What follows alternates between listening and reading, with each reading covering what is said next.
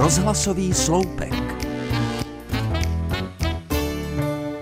Mám pocit, že poměrně dost lidí není spokojeno se svým jménem. Však si ho také nevybírali oni sami, ale vybrali jim ho jejich rodiče či rodinné rady.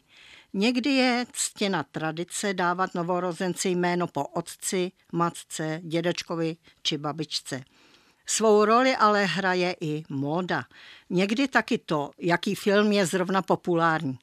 Asi tušíte, který film zbožňovali rodiče, kteří své dceři dali jméno Angelika. Ale když se taková světová Angelika spojí s obyčejným českým příjmením, třeba Škopková, žádné terno to pro nositelku tohoto jména asi není. A kombinace René a Vopička taky vzbuzuje spíš veselí než cokoliv jiného. Myslím, že naše jméno nám dělá největší problémy asi v pubertě. Jako ostatně všechno. Sama si moc dobře vzpomínám, jak početní a tradiční Pepíkové, Vaškové, Karlové tehdy záviděli modernějším Robertům, Danielům či Michalům.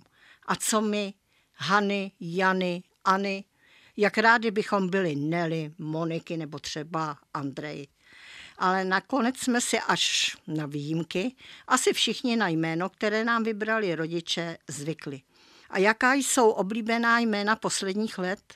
Tak například v loňském roce se na prvních příčkách popularity objevila jména Jan, Jakub, Tomáš, Matyáš, Adam, Filip, Vojtěch, Martin, David, Dominik. Mezi nejoblíbenější ženská jména patřila Eliška, Viktorie, Anna, Sofie, Natálie, Tereza, Adéla, Emma, Amálie, Nela, Veronika. A jaká jména dostali první novorozenci roku letošního? Například Lara, Makar, Barbora, Artur, Anna, Timea, Rozálie, dokonce i Hana. Ale se dvěma N. Ostatně, jak říkala moje maminka, každé jméno je hezké, když se hezky řekne. A tak si tu svou Hanu s jedním N ponesu životem dál a bez výhrad.